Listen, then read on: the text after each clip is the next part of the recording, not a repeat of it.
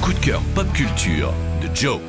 Aujourd'hui, très gros crush sur le bouquin David Lynch, Cauchemar américain, qui sort cette semaine chez Rockyrama. Si vous aimez la pop culture, le nom Rockyrama ne vous est peut-être pas inconnu. Depuis 10 ans, on leur doit la magnifique revue cinéma du même nom, mais aussi le magazine Otomo, consacré à la culture pop japonaise, des dizaines de hors-séries comme le Rockyrama Video Club, ou encore de gros ouvrages dédiés à des œuvres précises comme Jurassic Park, Blade Runner, ou encore la carrière de Michael Jackson et de David Fincher, le réalisateur de Seven. Avec son nouveau livre, la team d'auteurs Rockyrama s'attaque à un monstre sacré du cinéma américain, un créateur alternatif, un mec dans le fond très rock'n'roll, parfois incompris, souvent célébré, le réalisateur génial David Lynch. Le long d'articles fleuves, d'interviews brillantes et d'illustrations extrêmement élégantes, Cauchemar américain revient sur l'ensemble de la filmographie de David Lynch, décortique ses obsessions, ses thématiques fétiches et nous le rend plus que jamais accessible, limpide. Blue Velvet, Sailor Lula, le plus grand rôle de Nicolas Cage,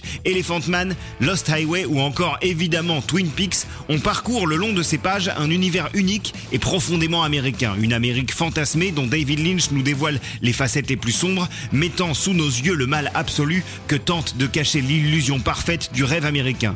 Les films de Lynch sont peuplés de paysages somptueux qui dissimulent de lourds secrets, de petites bourgades qui abritent des monstres, de personnages perdus cherchant le salut ou la rédemption.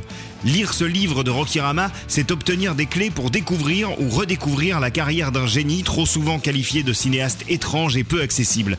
David Lynch, Cauchemar américain, est disponible dans toutes les bonnes librairies, c'est signé Rockyrama, et comme le dirait l'agent spécial Dale Cooper de Twin Peaks, chaque jour, une fois par jour, faites-vous un petit cadeau. Retrouvez toutes les chroniques de WeFM en podcast sur wefm.fr.